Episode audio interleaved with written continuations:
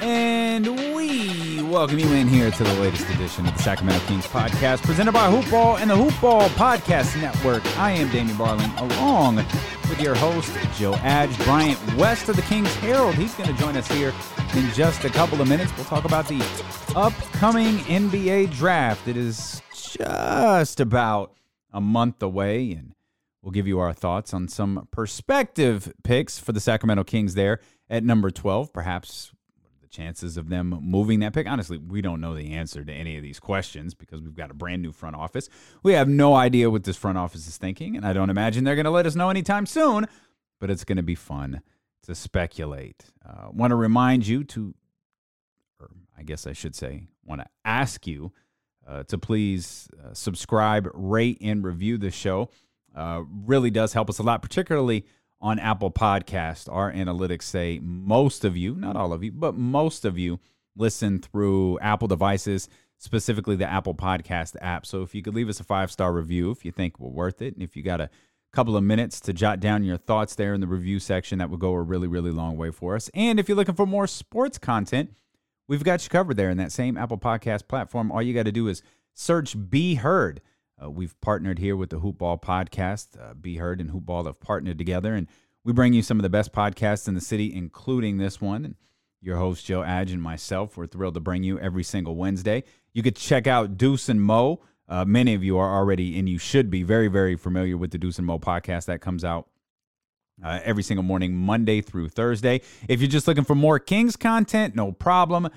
Watching the tape with Sanjay Singh and Tim Maxwell, also of the Kings Herald, that's available on the Be Heard platform, as is J Street Vibes with my partner over on ESPN 1320, Kenny Caraway and Jason Jones, the Kings beat writer for The Athletic. Uh, Sean and Vaughn are on there as well. Also, more great sports content uh, if you're looking for just something fun. If you want to support local content, go to Be Heard. You could check out uh, Snack Time with Mac and Ash. That's a fun podcast. The Dope Ones. That's a great podcast about uh, being an entrepreneur and building a business. Really good stuff there. Uh, with Don is dope. So go check that out. If you want to find those podcasts again, just go to Apple Podcasts and search Be Heard. They'll all pop up for you right there. You don't have to search them individually. They'll pop up right there for you after you search Be Heard, and you'll see our logo there in the lower right hand corner, just as you do here with the Sacramento Kings podcast. So I've taken up enough time. Let's get started here with Jill Adge. Jill, partner, how you feeling? Hi. What's going on? Can you tell people what your shirt says for for those who can't see it? No, you can't show Well, it. I'm You've got. showing you though. I'm well, I know. I can. I can see what it Yeah. says. No, it's the um. Fuck it, we deserve the win. There you go. Look at Jill. Look at Jill. Uh, we've got company today. This is the first time we've had a guest since you and I have done this podcast together. So this is cool. And with the draft coming up, we've got Bryant West, the draft expert uh, for the Kings Herald. And it's it's weird. Like the draft is the only thing that we really know, Bryant. Like the draft is November 18th. That's about all we know as it pertains to the upcoming season. Yeah, and it's even uh, that in itself is still really weird to me.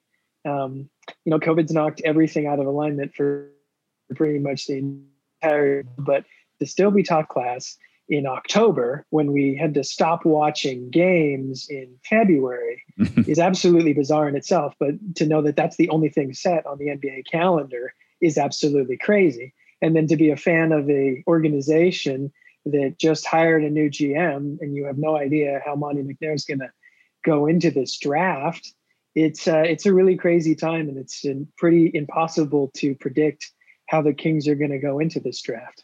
Yeah, that's a that's another great point, Jill. We don't know anything about like we, we have no we, with Everything Vlade. Th- heard- with, yeah, everything we've heard is oh, they talked to these people prior to the new staff coming on. So like we literally have nothing to go on um for this new group. And I mean, the head of our scouting just came from Philadelphia, so it's not like they were necessarily looking at players, you know, in our range. Um, so it'll be interesting to see how um how you know that how they how they work that out and who honestly was here during all this time and what scouting, you know, work was done um, between the bubble and the new hiring. Um, they we kept being told that oh, all these people were letting go, you know, that are being let off, um, had nothing to do with you know who was doing the scouting and then things in the background but yet we have no idea who those people are or if that was even true you know to an extent and and how much work had been done and then i mean it was zoom calls like that's that's what you could even do. So it wasn't Right. like you were necessarily seeing workouts of guys. That's just now started in what maybe the last couple weeks. And it, and anything you've seen it's you know one on one and it's usually ESPN or you know reporters out there looking at him not necessarily even team staff yet. So Can we have a quick sidebar before we dive into perspective picks and all of that stuff? Because we are recording this on on Wednesday. Dude, how about Daryl Morey in Philadelphia? Like who like who had that on the this is happening this off? Oh, put your hand down. You did not. Did you Yeah. really? that day I literally said go east and I want to see a Doc Morey pairing. Of I, course you I put did. it You back really? out there today. Wow. Of course she did. Right. Jill like- has amazing, amazing predictive skills. I said, if you're going to go somewhere, go east. And that they had the relationship, and it was reported that he wanted Doc after Doc was let go. So there you go. I actually do remember your go east line because you used it here on the podcast. So I'll I'll, I'll give you that. I do I do kind of remember that. So I'll I'll Yeah. I'll give you that. But And yeah, part of me wanted him to go east. So if you're going to pull any more stars, take them east with you, and and help us some in the west. okay. Well, most normal people were surprised by this a little bit. Jill wasn't, but you know, other normal people were. and then right after we get the Stephen Silas announcement, like it because I was like, dude, seriously, Daryl Morey found another job before Houston hired their head coach, and a couple hours later, we get uh, Silas headed to Houston uh, as the from uh, from from Dallas. So Yeah, That's and an interest- interesting how like that whole Jeff Van Gundy, Morey, like how that whole thing played out, and you got neither of of them. St- one never came and one left. So yeah. Yeah, it's it's interesting for for a lot of reasons because I can't like Bryant. What do you think? Like, I don't know if the Houston job is good. No, I do not envy Silas whatsoever. Um, that's a team that has really high expectations, and um, you know it's going to be a really interesting uh, project for a new general manager, new head coach, just to put all those pieces together. And I think, you know, any rocky start or uh, any comp at all is just going to send that team into a quick spiral.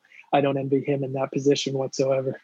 Oh man, that's tough. That's that's such a tough gig. So that just leaves Oklahoma City left, and uh, with um, was it Nate Bjorkgren? I think is is in uh, I think that's Indiana, and now with uh, Stephen Silas. I don't know who's winding up with that Oklahoma City gig, uh, but that's another that's another really interesting one. A young team. You have the Chris Paul dynamic that doesn't necessarily you know need to be dealt with by the head coach. It needs to be dealt with by Sam Presti, but still, it is kind of lingering over the franchise as to like what are we going to do with this. So, you know, it's it's it's it's interesting how this is kind of all played out. And then, of course, you know, there was the tweet from Chris Haynes today.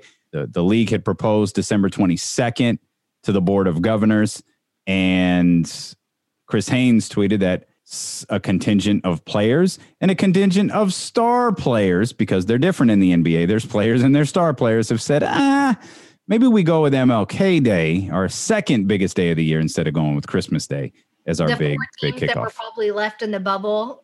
I mean, I can guess it would probably be them because they've had less time than anybody else. Yeah. But I mean, and then you think about half the league hasn't, you know, played an actual game since March. So it's to me that read more of like the last maybe four teams that were left um, have said, you know, push it out. But I it'll be interesting because you saw them talk about how they wanted Or just LeBron.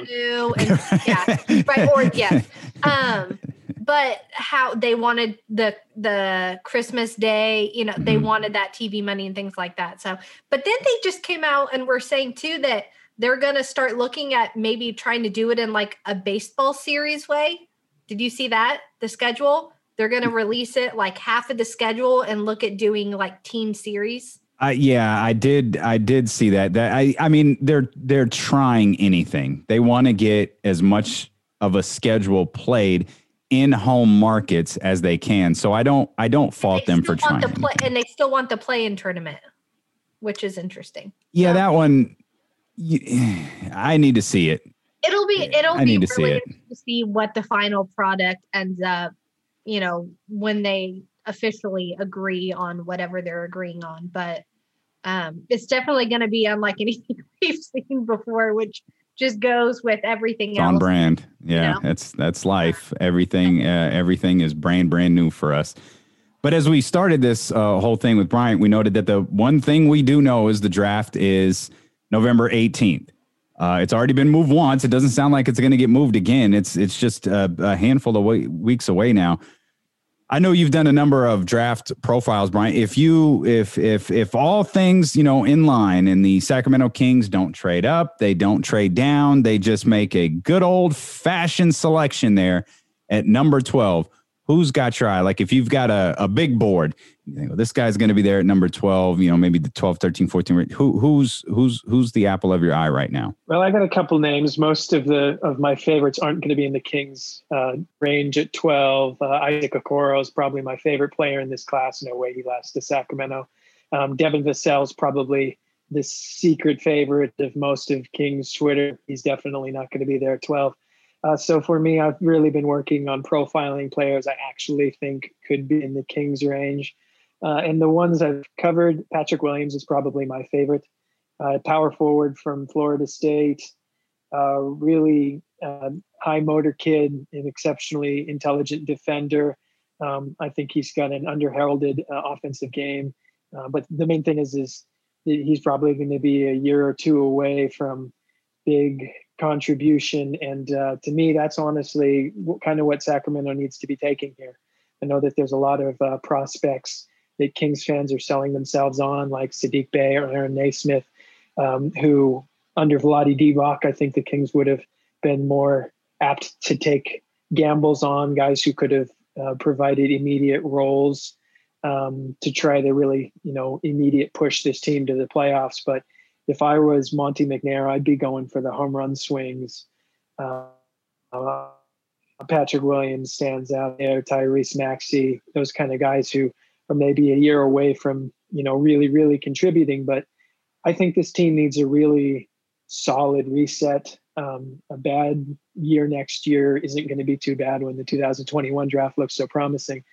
Um, so, so for me, I'm looking at a lot of upside players in this draft. And the one thing that Monte McNair has said is that he uh, looks for talent and upside in the draft. So it'll be interesting to see if that and answer leads him to actual players or if he goes for somebody more ready to contribute from day one. So, uh, like you guys kind of talked about last week, this draft is going to be the real first chance we get to see how McNair approaches this rebuild. Jill, what do you think? Yeah. Yeah, agree. No, and I know we've had these conversations offline before, but um Williams, I know I think you were the first person that really um brought him to my attention um just based on that the the season was cut short and not being able to really see where some of these guys you would have saw I think shine in the tournament had it been there.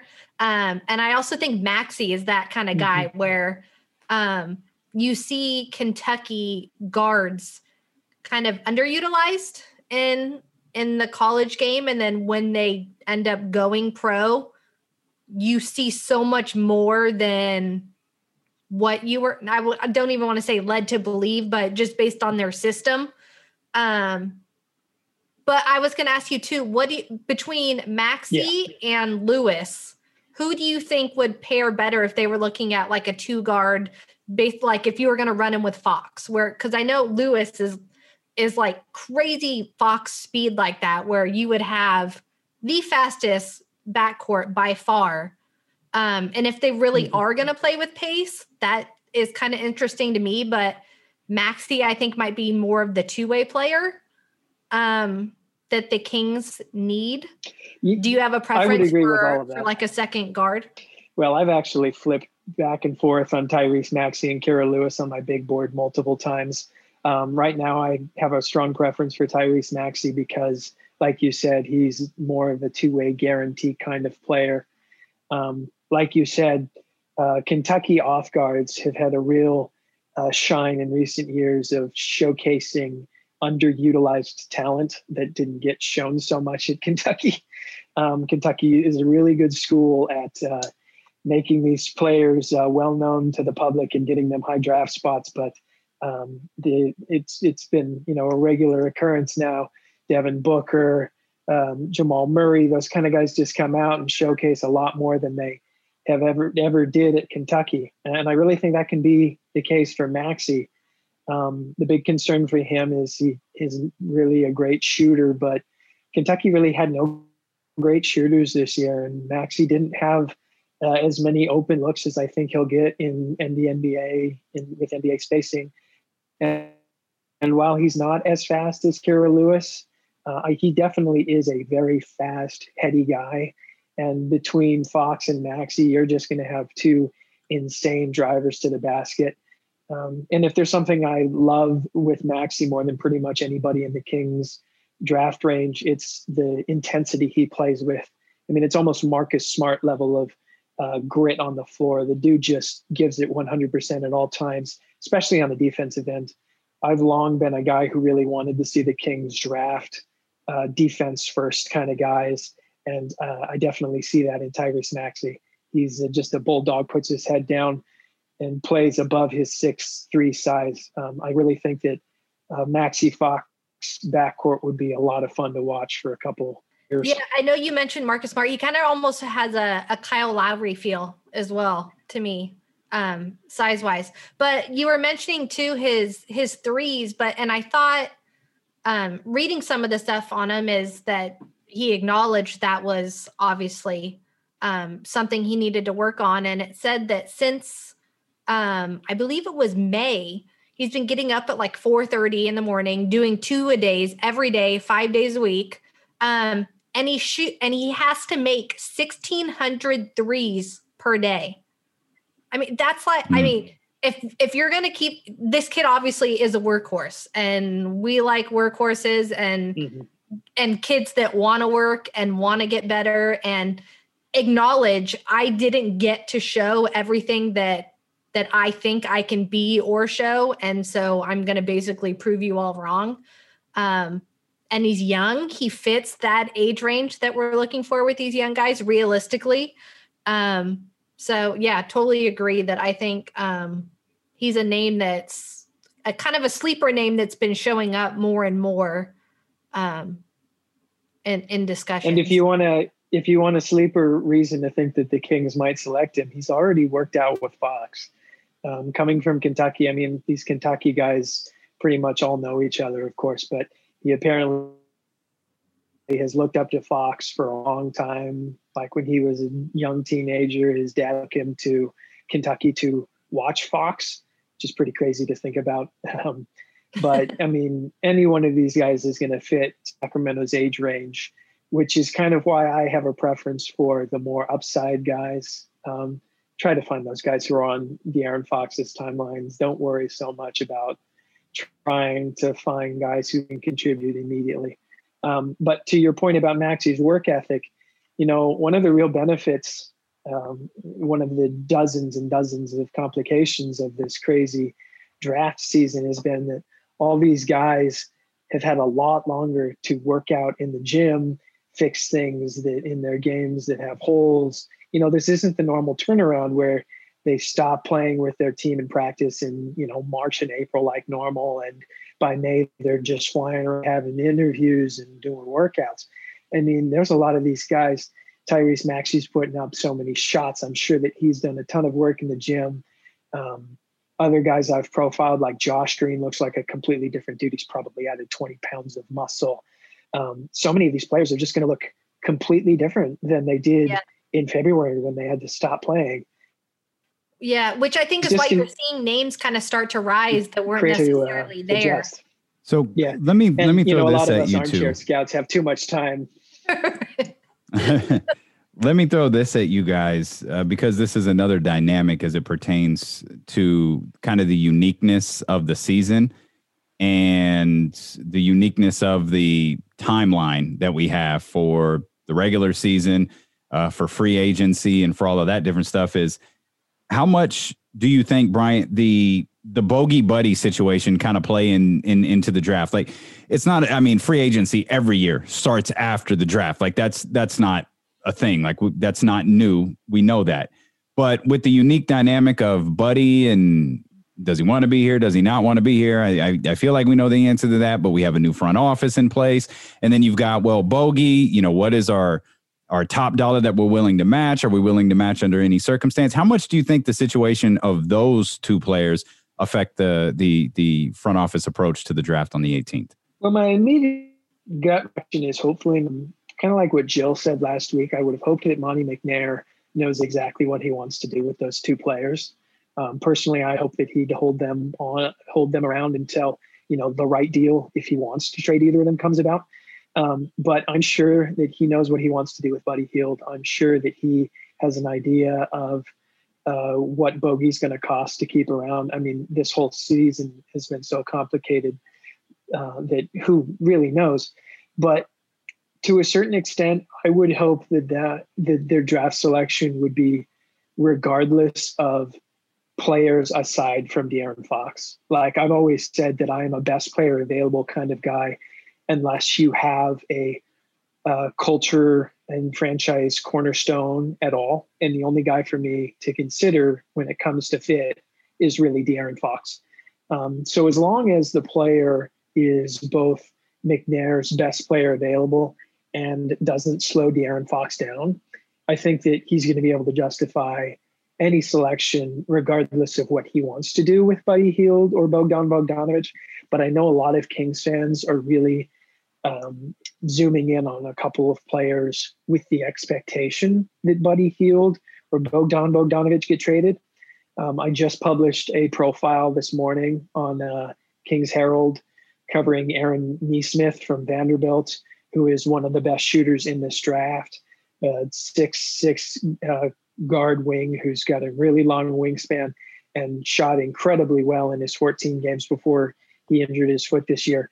And a whole bunch of really smart fans are hoping that Aaron Nesmith is the pick at 12 because he's such a natural replacement He's for whichever one of those guards. yeah, there's a lot of fans that say that. I don't love that comparison only because that you, you can't replace a top three shooter in the NBA with any rookie. And Yeah. um, I'm afraid that Aaron Nesmith is just going to, that's going to give too high expectations for him.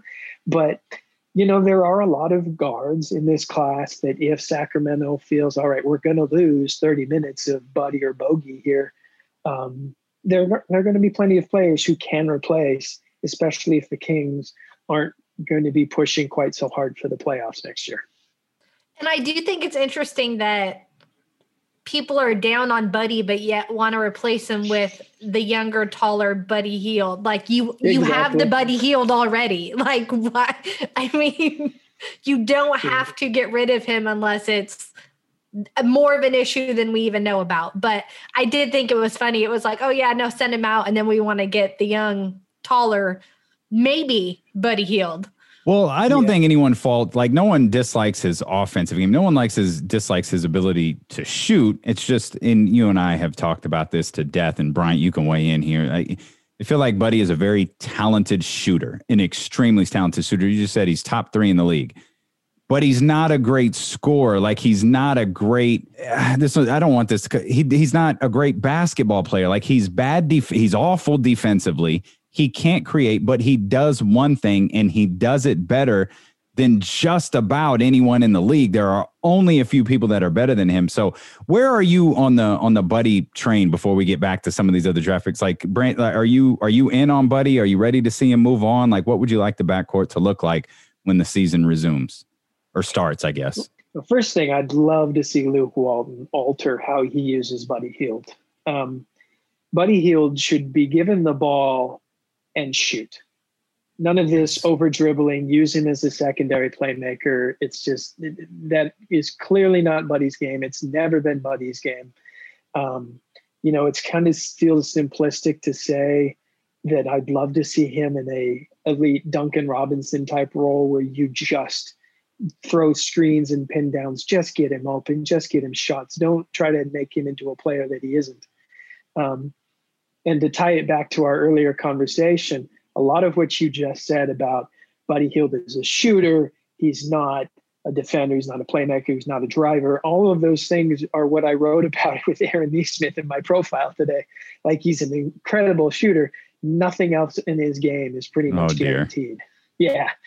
So it, it it really is hilarious that Kings fans are narrowing in on him as this Buddy Hield replacement when I think a lot of the same weaknesses exist and, more right. than the yeah. And you're really relying on your player development. I mean, and yeah. that's I mean, no not to knock on anybody, you know, on staff, but that's not something that we have seen consistently here um, at all. Um, and so it it is hard to put any kind of faith necessarily in that. And maybe under the new regime that that will change, but is that, it yeah. Is it crazy to think and it's fine to say that it is that Buddy can still be developed? Like if he like like like coming in with Alvin Gentry and and and perhaps a new philosophy from the coaching staff. We know that the front office is very hands on. From our reporting from Jill Adge, this is a very hands on front office. Maybe they get down and talk about you know what they want from from Buddy a little bit. I'm not convinced uh, like that. I think that if you were to somehow put together a good team defensive scheme, I am not convinced that he would not like be able to do that. I think he could figure it out. I think he he has enough speed, he has enough uh, athleticism that I think if you had better I mean our team doesn't have defenders.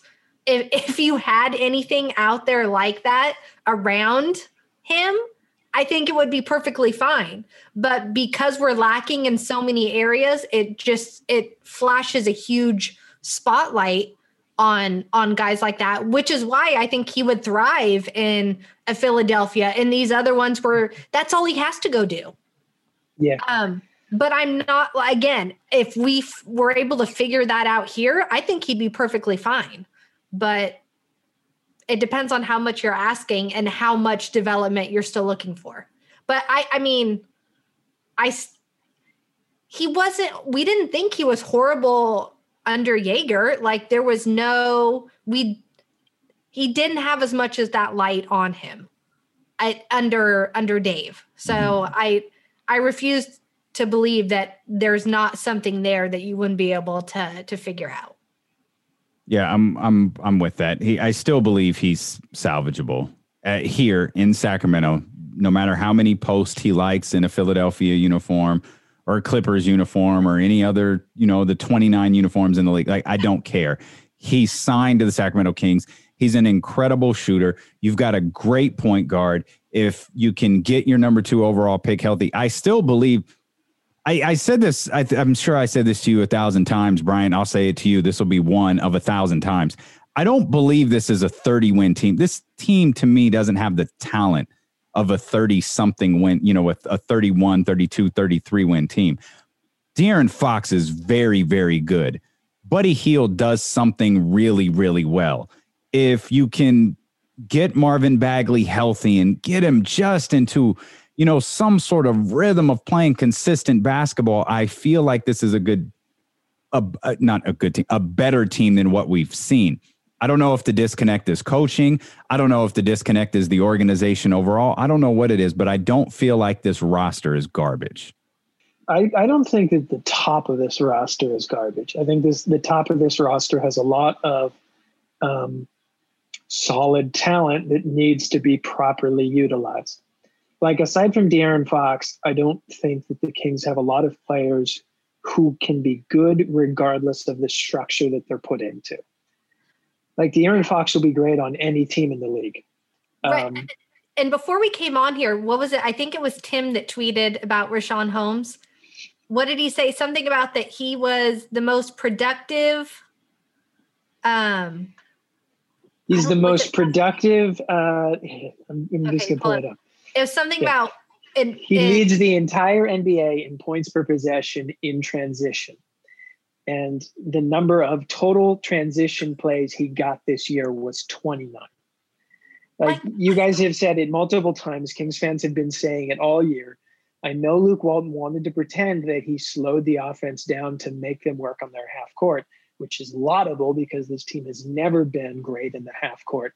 But there is just never an excuse for having the fastest point guard in the league, a whole bunch of talent that needs to fly around the court, and slowing them down to the extent that we saw from November to February. Right. And again, you you like you mentioned putting not utilizing the strengths of the players that that are around him. I mean, we talked about Buddy and then we just gave, you know, the Richaun stats. Like that's and to me, no matter who we pick, that's the, coaching staff and how they figure this out is going to be the make or break of of how this team goes Yeah. my hope is that Monte McNair approaches this draft going for a talented player and not overly worrying about who that who that player is going to be coached by next year. Mm. Like take the talent, take somebody who can fit with this roster for a long time and not overly worry about making them immediately contribute under this coaching staff from day one. And so it's yeah, it's interesting to think, you know, what because we're all I I joked with Jill last week. I think that you know we saw the press conference from Monte McNair. He did a you know a round of interviews. I don't think we're going to ever see him again. I think he's just going to go. he's to go to his office and he's going to do his job. Like seeing general managers isn't normal. Like Jerry Jones has tried to normalize this stuff it's not like it's very much not normal. So, you know, what happens next will be, you know, really interesting because we'll be learning it. Like we'll be finding it out for the first time. And he's a guy, it feels like anytime you talk about analytics, it feels like you're, you're sitting back and you're looking like, okay, what's the long game here? How can we, how can we shape this roster for the foreseeable future. Basically, like you just said, and if we have to make changes in the front office, or excuse me, if we have to make changes with the coaching staff, that coaching staff that we bring in is going to be tailored to the offense that we're building here, or, or be tailored to the to the roster that we're building here. Yeah, I agree. I would sure hope that that's his approach, and uh, you know, um, Vlade Divac probably showed up more than he needed to because he was more than just a general manager. Mm-hmm. But I agree with you. This team needs to go back to the era of Petrie, where we saw Petrie once a year, if that. Yeah. And then we saw him hanging out in this tunnel spot. Yep. Uh, yeah. Okay. We have, what is it, three second round draft picks? Um, yeah. I know we'll probably be surprised if we end up using all three, but um, just going into the second round, do you have any kind of targets or favorites that um, that you would like the Kings to look at? Um, you know, a lot of uh, fans on Twitter hype up the second round picks as well, depending on who we take in the first round, that'll kind of set who we take. But it doesn't really matter. Um, there are going to be a lot of backup point guards available in the second round. So if the Kings are looking for somebody to play behind De'Aaron Fox, um, I love Malachi Flynn from San Diego State. I think he's going to be a really good player on both ends of the court. He knows his own limitations. He's a good shooter. He's a fantastic pick and roll player. Um, there are going to be some really good um, centers in the second round. Um, Killian Tillie from Gonzaga has long been one of the smartest uh, big men in, in, the league. It hurts me as a St. Mary's grad to uh, pump up any Gonzaga player, but he's a fantastic deep shooter, great defender. Um, he'd be a first round pick if he'd just been healthy the last couple of years. Um, uh, if Isaiah Joe is there at 35, he's a shooting guard from Arkansas. I think he might be my preference in the second round over Aaron Nesmith in the first. he's fantastic shooter, one of the best in the class. Um, there really are going to be who we consider like the depth of this class is anywhere from 15 to 40 and the kings have picked 35 which is great. And if somebody else falls to um, 43 i believe is their second yes it is their second second round pick um, you know it, i would hope that the kings draft with those second round picks. I know that it's really easy to think that you know they'd have a tight roster they don't have a lot of uh, cap space and everybody in the league is pressed for cash this year. So would we really see them pick three second rounders? I don't know, but um, it's going to be a real test if Monte McNair's evaluation skills to see. The Kings have not had any luck with second round picks in the last half decade. I mean, we'll see if Justin James becomes something, but to other since Isaiah Thomas, they really haven't found anybody. Um, this seems like a good draft to pull somebody. And if and even then, if they don't make your final roster, but if you can get, you know, I know we're not sure about what's going to go with the G League and all that, but I mean, he had mentioned this in the um his intro, you know, conference is how important it is to utilize your G League and and you know these young guys and grow, you know, fit a system there and grow them in that and and then if it works and you can end up piecing them onto your team um, down the line whether it's two way or um, you end up signing them to a deal but again we've seen all these toronto miami these guys that um, even if they didn't draft them because the kid said that they didn't want to get drafted but I'll I'll sign with you after you know mm. but if you can reach out to these ones and you can grab them there and grow them we're seeing so many guys that of these successful teams that did that, found the talent, you know, targeted it, grew it, and then were able to piece it into their into their um, you know, final roster um pieces. But like you were saying, it does seem like there is quite a bit of talent in the second round that that you can try and utilize. And if this truly is a rebuilding team like we all you know now think it's going to be that they're not going to be you know pushing if if they get the eight seed great but they're not going to be making any crazy moves like before to where that's the end all be all um then that's the kind of stuff they should really be be utilizing.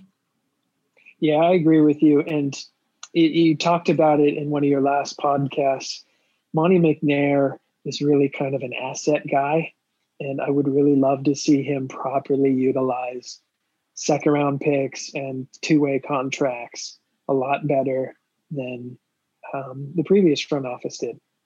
And that'll be a real test to see if he's really that uh, high IQ guy that we all hope he is. Yeah, and I'm with you, and I like that you you saw me. I lifted my hands up when you brought up Tillie, but uh, what for a team that takes so many big guys, when are we going to learn that Gonzaga puts out the big guys that you should be drafting? that it seems that no matter where they land, they're successful. So I that's who I would love to take a flyer on um, in the second if it's there.